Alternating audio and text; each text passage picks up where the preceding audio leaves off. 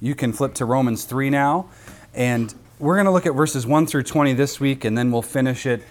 But please, please, please know that um, in no way is it... I could go back and preach this stuff all over again, and, and we can emphasize different things. So it's imperative to try to hang on to, as you read, you can even read ahead for the next week, just try to hang on to the flow of thought, because it's hard to... Especially Paul, he he will write a the longest Greek sentence in history, and so he just kind of flows. It just flows for him. He was obviously a gifted man, so it flows. But you know, I'm going to stop at verse twenty, but you can't really stop. So think of all of these as uh, things that belong together, I guess. Um, so just know that ahead of time. So covenant responsibility. That's going to be our Um, message today, covenant responsibility. Let's look at Romans three, one through twenty. I'll read it, and then we'll pray. Romans three, verse one. What advantage then does the Jew have, or what profit is there in circumcision? Much in every way, chiefly because the oracles of God were entrusted to them. Note that word, entrusted. What if some did not believe? Would their unbelief nullify the faithfulness of God? God forbid, or may it never be. Uh, one of Paul's strongest phrases he uses several times. Uh, no way, dude, if you're a California guy, I guess. I don't, that's his. That's what he's saying. No way, God forbid. Let God be true and every man a liar, as it is written, that you may be justified in your words and may prevail in your judging. That's Psalm fifty-one four. Verse five. But if our unrighteousness demonstrates the righteousness of God, what shall we say? Is God unrighteous in taking vengeance? I am speaking in human terms. God forbid. There it is again. That's okay. For then how could God judge the world?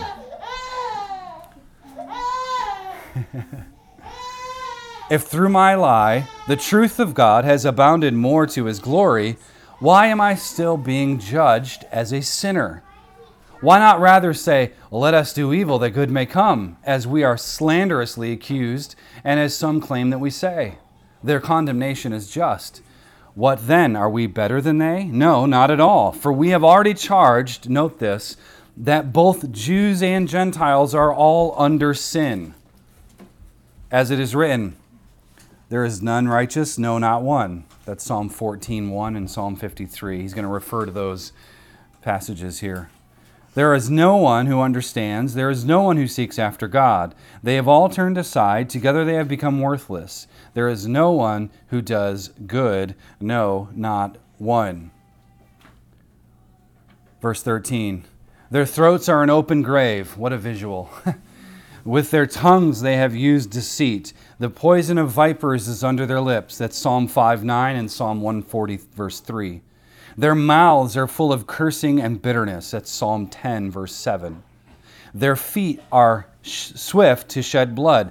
Proverbs one sixteen and Isaiah fifty-nine seven.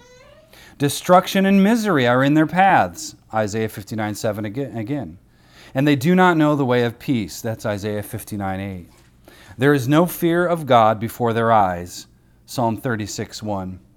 The most dense place Paul ever refer, uh, gives reference to Old Testament Scripture.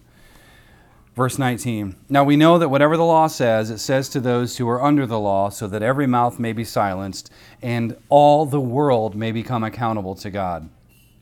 Therefore, by the works of the law, no flesh will be justified in his sight, for through the law comes the knowledge of sin. All right, let's pray. Uh, our Father and God, we have gathered today to confess to you our sins and confess our commitment to your covenant. We ask and pray for circumcised hearts that want what you want and pursue what you pursue. We are thankful for the justice and mercy we get as a gift in the gospel, and we ask for your justice to prevail on earth as it is in heaven. In Christ's name I pray, amen. Amen. Now that seems like a very odd section of Scripture. You might read it and and think, what is he talking about? So we're, we'll obviously work ourselves through. But I want to remind you of some things from Romans already, because it's going to help anchor us in what he's getting at here for uh, how to how to work through this passage. The first thing is this. Remember in Romans one, Paul begins his treatise by explaining the King Jesus gospel. Christ is David's son, and he's David's Lord. That's Psalm one ten, verse one. And by virtue of his death and resurrection, he is now seated um, as Israel's Lord, the world's rightful king. So that's, that's how he starts the whole book of Romans off with. Second, Paul has no reason, he says, to be ashamed of the gospel because it's the very power of God to save everyone who believes it. And that everyone, of course, well, he means everyone. The old joke, you know, in Greek it just means everyone. That's what it means, everyone who believes it. To prove his case, the apostle, he quotes from Habakkuk two four, which is the great verse, the just shall live by faith. The just shall live by faith, which we'll come back to because there's it ties into this section. So already Paul is giving a covenantal corrective, which we'll expand on later. And that sets the tone for the rest of the book. Third, in the gospel message, the good news, God's covenant justice, which is what we call the righteousness of God, the dikaiosune theou. When, when you hear the phrase, the righteousness of God, you should think the covenant justice of God. That is revealed, but so is the wrath of God. The wrath of God is also revealed. When Christ came, the cross was, of course, the most pivotal moment for God's justice, for God's mercy, for God's grace, God's love. We look at the cross and we see all of that descending De- descending on him. And because of that, this new working paradigm for understanding the world is now made manifest. It's almost like when you look at the cross, you should think, ah, okay, so that's where everything was headed, and that's where everything's going. Because the cross sets in the middle of history, and it was the moment where God's future glory is brought into the present. Why? Because Jesus is raised from the dead. And, of course, we all know dead messiahs or failed messiahs, which is why Jesus is alive. Alas, here we are.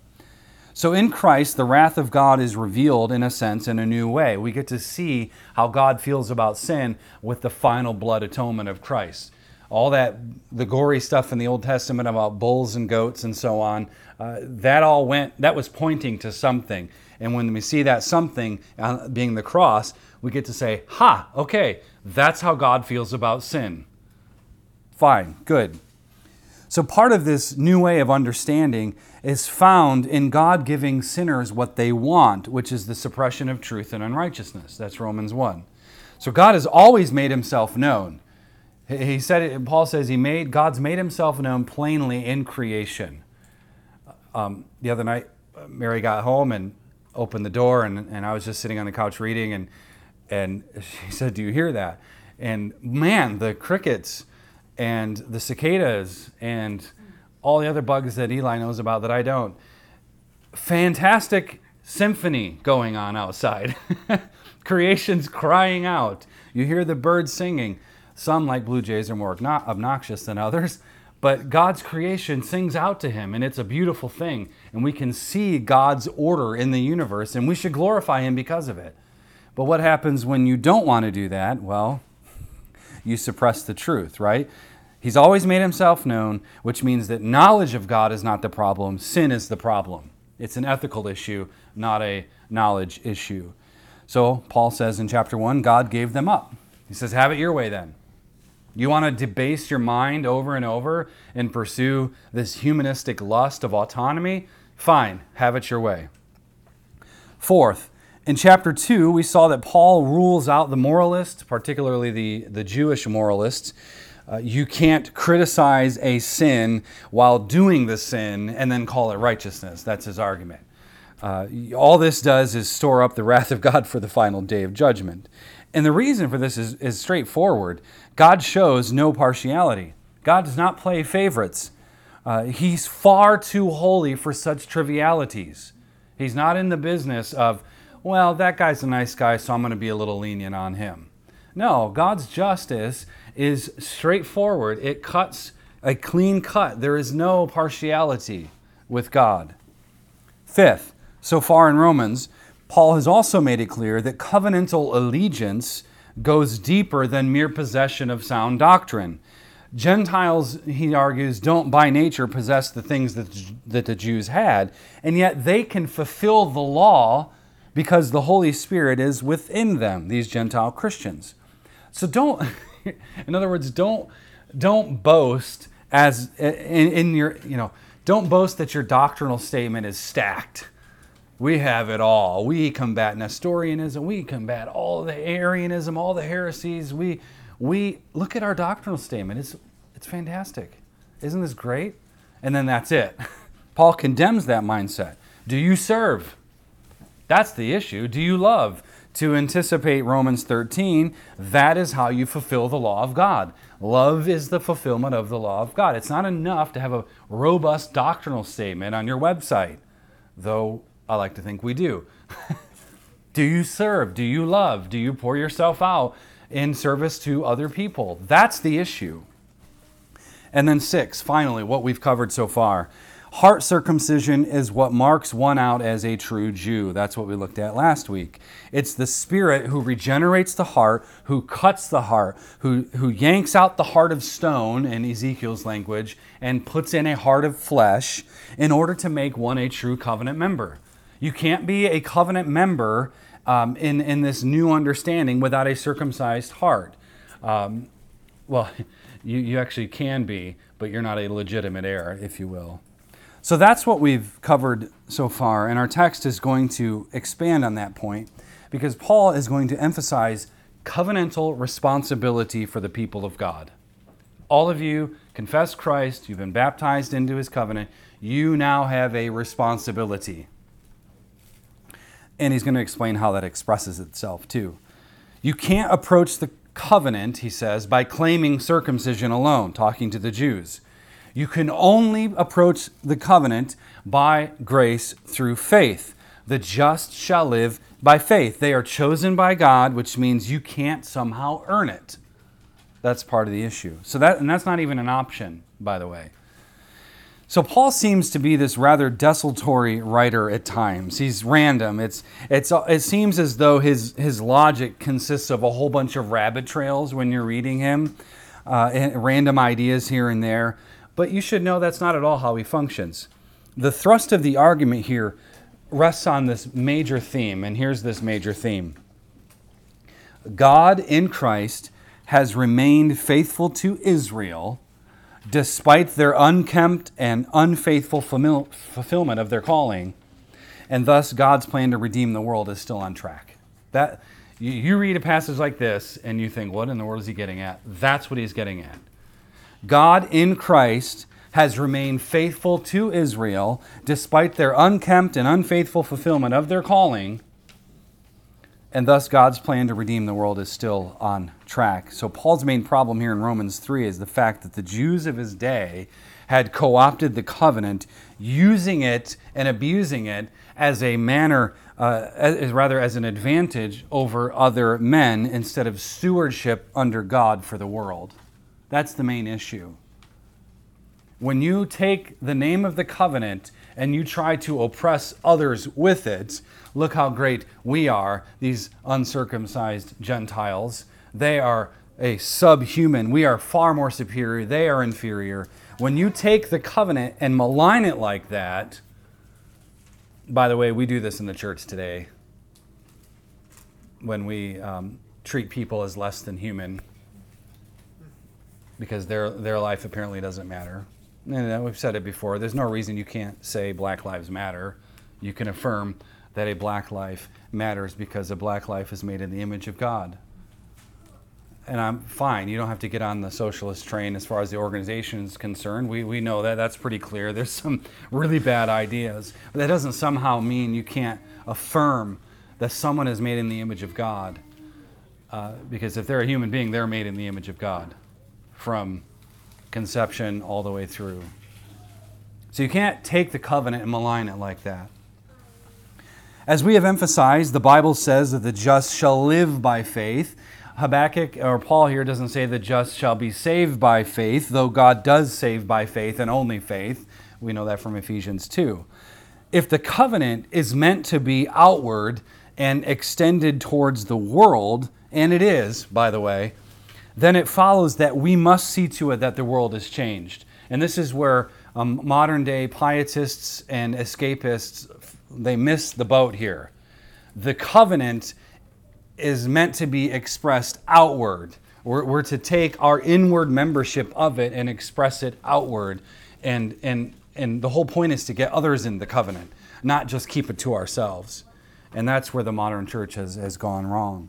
So if the covenant is inward focused, opting for a pursuit of justice and righteousness solely in terms of personal salvation, then we have, frankly, forsaken our responsibility. We might as well pack up and go home. And thus, we should probably also pity ourselves. We are not the point of the covenant. We are the means of the covenant. We are not the point of it. God, this whole idea, Jesus died for me. Yes, that is true. But that's not the end of the gospel. That's not the only point of the gospel. Jesus died for you, yes, but now you are in him, and then you have a responsibility. So that's what Paul gets at. Let's look at our text. If Paul's point is true, okay, let me say this first, and the inherited privileges of the Jewish people, the privileges of, of, of sound doctrine, monotheism, Torah, they have the law, they were chosen by God, et cetera. If all those things are, are true, well, they essentially have become worthless because of this self-implosion of sorts. They have turned the covenant upside down. They had forsaken their responsibility. And, and if all that's true, then one might want to know if the whole point of it all, this whole thing has just been one giant charade. And it, it, this is the difficulty for me when I look at Scripture and we have people who just don't think the Old Testament has any meaning. You know, it's like God chose Abraham. Well, that didn't work out. I guess I'll just send Jesus. As if that solves any of the tension. Paul's entire, the next chapter is going to go into the same thing with Abraham. There's a story and there's a connection. Don't miss the connection. So if God, in other words, if God had chosen Israel, given them these great gifts, the gift of the law of God, the justice of God, sound doctrine, chosen them out of all the peoples in the world. If he had given them those things, and Israel then failed in their rejection of the Messiah, well then what does that say about God? How could God be faithful to his covenant promise and let this happen? So in verse one, Paul has all these questions. He has this diatribe with his interlocutor, his imaginary person that he's he's dialoguing with. And he, he says, well, what is the advantage of Jewishness? What's the advantage then if we're all just a bunch of sinners like the Gentiles? Is there even an advantage? If God calls the Jews from among the uncircumcised pagans of the world, remember that was Abraham, by the way. I always I like to mess with people's theology. Did you know Abraham wasn't Jewish at one point? He was a pagan, which begs the question, what does it mean to be Jewish?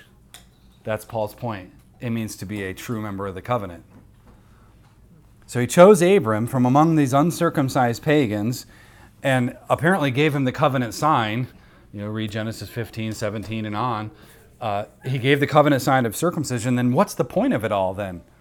What's the point of being Jewish? Is there any advantage whatsoever with being in covenant with God or in this manner? Well, yes, Paul says in verse two, there is. The primary reason was because God gave his oracles to them. Okay, think about Christian theology. We believe in God who reveals himself.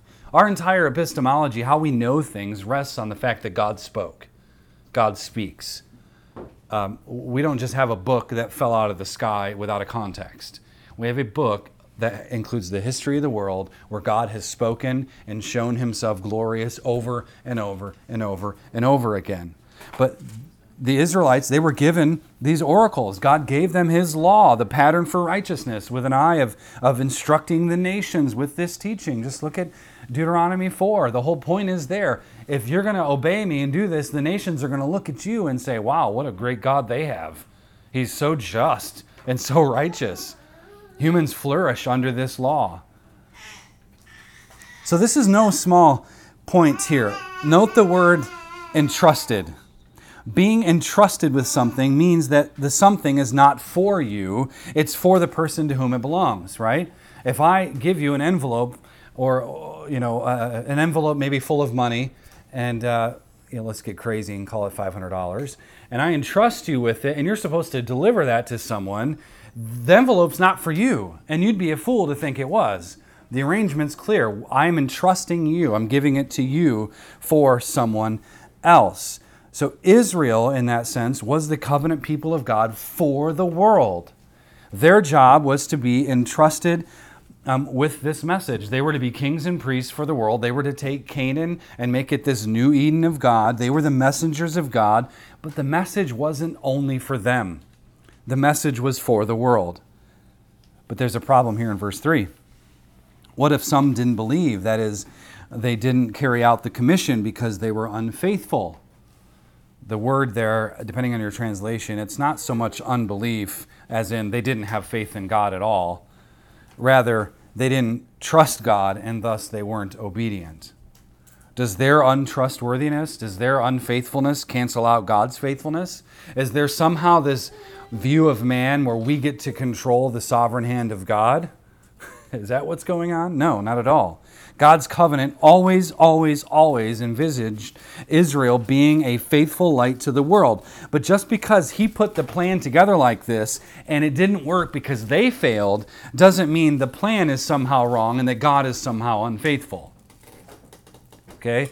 Uh, if I entrust my child to take a an envelope to the mailbox and some, you know, the wind picks up and and somehow the transaction fell apart, it's not my fault as the one giving the the, t- the task, is giving the job.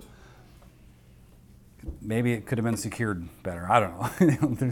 The analogy breaks down a little bit. But you get the point. And so verse four, he says, God forbid. What a terrible thought to think such things. He's repulsed at the idea that somehow God is to blame for Israel's failure. God will continue his plan through a faithful Israelite who will carry out the commission. And who is the faithful Israelite who carried out the commission? The Lord Jesus Christ. But we're getting ahead of ourselves. Here in verse four, Paul quotes Psalm fifty-one, verse four, and that's the great prayer of repentance written by David after his adultery with Bathsheba. And the point is, God's words are always true, even if man's words always prove false. It doesn't, the falsity of, of, of man's word doesn't somehow negate God's word. Okay, think of it in terms of think of it in terms of this, you know, slight nuisance of statism we have going on. Only a little slight. Um, does that somehow negate God's word? Do, do we somehow say, well, you know, um, ideally, yes, this is what the civil magistrate would do, but, you know, we're not there, things are bad, so we probably shouldn't even worry about it. No, we, we want God's words to cut through all the truth and all the lies, and because that's how it is. God always judges rightly. Even when a penitent man acknowledges his sin, he's always true. Even when an impenitent man who doesn't confess his sins, guess what? God's word is still true. Man's word does not negate God's word. That's right, Logan. Someone might argue, he says in verse five, that our unrighteousness apparently demonstrates and even gives reason for God's righteousness to prevail, right? I mean, if I sin and God gives grace, pff, I might as well sin some more, right? Why not? He says that later in Romans two. You know, it seems as though there's this problem with God. If God's on trial because he didn't hold up his end of the bargain, how could he possibly be the judge as well? How can God judge the case fairly, in other words? He says in verse six, God forbid. Again, no way. God isn't in the dock with Israel. He's the faithful judge over the entire created world. Don't reduce him down to your vain imaginations. God's word is clear. There are sanctions for disobedience, which means that if God refuses to judge Israel, he has no grounds to judge the rest of the world either. Judgment, like grace, is for the Jew first, then the Greek. Listen, if you want the priority of grace, then you better be ready for the priority of judgment that comes along right with it. Don't be the first in line to the grace line if you're not going to also attempt to be first in line to the repentance line. Israel's failure then serves to prove that God is upright, God is righteous. Either he's the person who judges them, and he's always just, or he's the person who delivers them. and he is always good. So God's faithful to all of his words, not just the blessings for obedience. In other words, you can't piecemeal the covenant. Oh, I love the cross. I love, I love the grace of God. Do you love the repentance? Paul continues in verse seven, if the logic of sin, sin so that God will act, follows, well, why would God still judge him as a sinner? Notice he says in verse seven, I. He says, I here, which is something he's going to do later in Romans nine through eleven. The, Paul starts, he's changing the argument. He's now identifying himself as Israel. He's not trying to be condescending here, but he's identifying with his kinsmen according to the flesh. And the point is this. If Israel's falsehood means that God's truth shines more brightly, why would God have a problem with that? God's name was blasphemed among the nations, but apparently that enhances his glory. Why is there a problem? I mean, think about it. In your in your own life, you, you hit rock bottom. That's where the grace of God goes. Well, let's try to see if we can alter the rock bottom a little bit more. Maybe I can go deeper. No, that's an absurd way of thinking. Apparently, some were arguing in verse eight that evil ought to be permitted because it's, it forces God's hand to do good, which is condemnation. That's not how ethics works. It's not how the holiness of God's work. You can't say, well, when I do bad, I can just go to God and he'll forgive me and his grace shines and covers it all and here we go. That's not, that's not a paradigm. In verses nine through seventeen, we already pointed those out. Paul quotes from several passages uh, from Psalms and Isaiah. He proves his point that all are under sin, both Jews and Gentiles. All are under sin. There's no boast for the Jew, for they too have sinned. They too have broken the covenant. They have essentially become uncircumcised Gentiles. So the irony here is this. Paul is basically saying, yes, you have the law of God, and that's a great thing. It's so awesome. That's wonderful. But guess what? You've broken it. You've broken it too. Those entrusted with the Torah have broken the Torah. Something else is needed, which is what we'll talk about next week.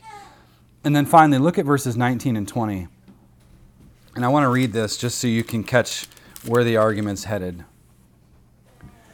Now we know that whatever the law says, it says to those who are under the law, so that every mouth may be silenced and all the world may become accountable to God. Therefore, by the works of the law, no flesh will be justified in his sight, for through the law comes the knowledge of sin. Paul ends this part of his argument by saying that Jews, like the Gentiles, have zero boast. The law can't be used as a life preserver when you've broken the life preserver. The stopping of the mouth, by the way, is fitting because this whole scene is a law court scenario. Okay, imagine anyone like law shows, lawyer shows, right? Imagine these, uh, some people don't, you in the back. uh, but imagine this is Paul in court, and he has just put the Jews and the Gentiles together in the dock. They are condemned, right? And God's on his throne. He's the judge. This is the situation. The stopping of the mouth, by the way, he references here. Uh, it was a normal sign when you were in court. You would put your hand over your mouth. When you were done testifying, you would you would just do this. It means you had no more. You had no more to say in your defense. You're in court. You've said your piece. You just put your hand over your mouth, and it was a symbol that you were done. Well, if an obviously guilty defendant kept on speaking in court, you know, the guy that refuses to drop the shovel, just keep digging that hole, that, that guy, the court might order that his mouth be stopped. That might be a thing. The case has been heard. The defendants have been heard ad nauseum. We're, there's no more to speak of. They're all in the dock waiting for the verdict. They have all been silenced, and all of mankind stands before God. And the point of verse twenty is that no flesh can be declared right by the judge by virtue of doing certain works of the law. None of us ought to be motivated by God's grace to such a degree where we say, oh, I do good things, I'm a good person. The gospel is always reduced down to that. Ask ask our average churchgoer. Ligonier put out a theology study. They do it every, I think it's every year or every other year, one of those. And and they survey Christians in the Protestant churches, and they ask the question, you know, how do you know you're going to heaven? Or how do you know you're a saved person? I'm a good person. You'd be surprised at how many people say that. It's shocking. But alas, that's what people think. So the point in verse twenty is the law cuts both ways. It doesn't, it doesn't just give blessing for obedience, it gives curses for disobedience. And when it is disobeyed, and by default, that's all mankind, right? Judgment awaits.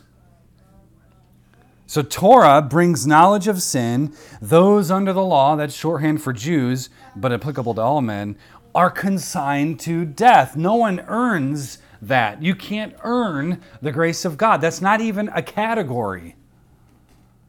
So the main issue is not that the law was bad and, boy, those Jewish people, I can't believe it. They, they shouldn't have tried to follow it. Why would they do that? And as a side note, this may serve as a corrective for you and your thinking, but I would argue up and down all day that I don't believe that the Jews in the Old Testament were trying to obey the law in order to be saved. There are people who teach that. That's not the case. They weren't trying to be obedient to the law in order to be saved. They were redeemed from slavery in in in, in his, uh, Egypt, brought through the waters of baptism, Paul says, in the, in the crossing of the sea, and they were given his law. As a redeemed people now, you must live like this. That's the Old Testament paradigm. Don't look at the Old Testament and think, boy, those guys were always just trying to earn their salvation and they couldn't do it. That's not really true. But that's for another time. And so it's not that they didn't have God's approval already and they tried to earn it. The issue is taking the legitimate covenant status from an appeal to the law, but not the grace of God. Oh, I have the law. I'm in the covenant. No, no, no, no. You need to appeal to the grace of God. Don't ignore the fact that the law actually condemns you. So think of it this way. A Jew might say, Paul, look, man, like I look to the law and it tells me absolutely that I'm clearly different than a Gentile. You know what Paul will say? Actually, nice try. You're looking to the law. By the way, that's a good thing. But did you realize you broke it and now you were just like a Gentile? You want your pride to be cut down real quick? Actually read the whole Bible. Talk about shutting mouths. How do we apply this? At the core of covenant responsibility is our need to trust the Word of God and all of the Word of God. There is no possible way to be faithful to God if we ignore the hard parts of the Bible. You can't shave off the rough parts of the Bible with the sandpaper of human autonomy and then claim to be in the right with God. We we believe here at Cross and Crown, we believe in Sola Scriptura. We love Sola Scriptura, but we also believe in Tota Scriptura, Scripture alone and all of Scripture alone. That's our authority. That's the anchor of all things. We are Christians, therefore we love the Bible and we love all of the Bible, even the hard pills to swallow. So in terms of this covenant, covenant responsibility quickly turns into covenant pride the moment that we downplay our sin, the moment that we push aside the hard parts of the Bible, and the moment we begin to elevate ourselves and our own superiority. Look at us Christians, well-behaved. We don't act like that. Ha! Ever said that? You may not act like that. Remember the... Uh, The, uh, the the sinner and the Pharisee who were praying, I thank God I'm not like this sinner. That's true. He wasn't like that sinner. But what was he like? An arrogant jerk. Who went home justified. The one who said, have mercy on me, a sinner. So it goes from covenant responsibility to covenant irresponsibility and fast. Applying this today would be akin to, you know, how, how are you a Christian? Well, yeah, let me show you my church membership paper. Or let me let me show you my baptism certificate. You might even appeal to Scripture to assert yourself, and but conveniently leave out the parts of the Scripture which condemn you, right? Rather than appeal to the gifts, here's a novel idea. Maybe we should appeal to the giver of the gifts. Paul says in First Corinthians fifteen ten, "But by the grace of God that I am what I am." By the grace of God, I am what I am. It's the grace of God that makes you, you. It's, it's His wisdom, it's His righteousness, it's His justice, His love, His mercy, all of that in the face of the cross and the empty tomb that makes you what you are today, that being a forgiven, totally justified in Christ sinner. That's where you appeal. Don't appeal to anything else. Appeal to the grace of God alone. Presumption of the covenant, then, begets forgetfulness. You start to forget the things in the Bible that actually uh, are terrifying to you. Like the whole thing about God knowing all your secrets. You forget those things. And once you forget the purpose of the covenant, you begin to break the covenant, and now you've become a sinner. So we're told in chapter one that the just shall live by faith. The declared to be right, just one shall live by his faithfulness. We live faithful lives because Christ was faithful. That's, that's the logic. We don't live on the independent words of the state or the church, like the Pope, think Pope, or any, you know, ecclesiastical tyrant. We don't live by the independent word of the family either. We don't live by any of those things, which means we should resist those things. Remember what Paul says in Acts. In Him do we live and move and have our being. We don't have our being and live in terms of humanism or statism or the abuse of a family. Think hyper, hyper-patriarchalism and such. Or, or, or we don't live in terms of ecclesiological megalomania. Oh, the pastor said. We don't live in terms of those words. They're independent words outside of Scripture. We don't live in those things. If you want to be a faithful covenant member, you must know where life is to be found. And you all know where life is to be found, in Christ. Last night on our way back from visiting family, uh, Mary, she, she said to me, you had no idea at the time, but it was brilliant. She said, when your theology is bad, nothing is consistent. Do you remember saying that? And, uh, and I thought, oh, that's gold. And it was in a certain context, which isn't for now, but I immediately wrote it down, and I thought, this, this is profound given our, pas- given our passage. Paul brings this sharp criticism here in order to deal with, remember, the tension between the Jews and the Gentiles now in this, this church in Rome. And the one thing he makes certain here, aside from the doctrine of total depravity, you know, the whole open grave visual, all are sinners, no one seeks for God, you know, those things. Aside from that, Paul emphasizes and says that it's bad theology that will always breed inconsistency each and every time. We have a responsibility as covenant members to take the fullness of the amazing theology that we have in the Bible and use it in every area of life. We've been entrusted, the church has been entrusted to carry forth to carry forth these truths into the world, and to fail to do so is a failure of responsibility. Israel was entrusted with the oracles of God, and they let it slip off the back of the truck and tumble into the weeds. Instead of continuing the mission, they had begun to develop a bad theology, and this bad theology meant that they became inconsistent, and that's Paul's point here. We must not do this. We must not do it. But in order to be consistent, we simply must take seriously the problem of sin. And not just the heavy-handed sins, by the way, friends. The ones that we gasp at in a fit of incredulity because we would never do such a thing. I can't believe that person would do that. No, we must also put to death the murmuring, right? The passive-aggressive bitterness, the jealousy, you know, the respectable sins that we love to tolerate.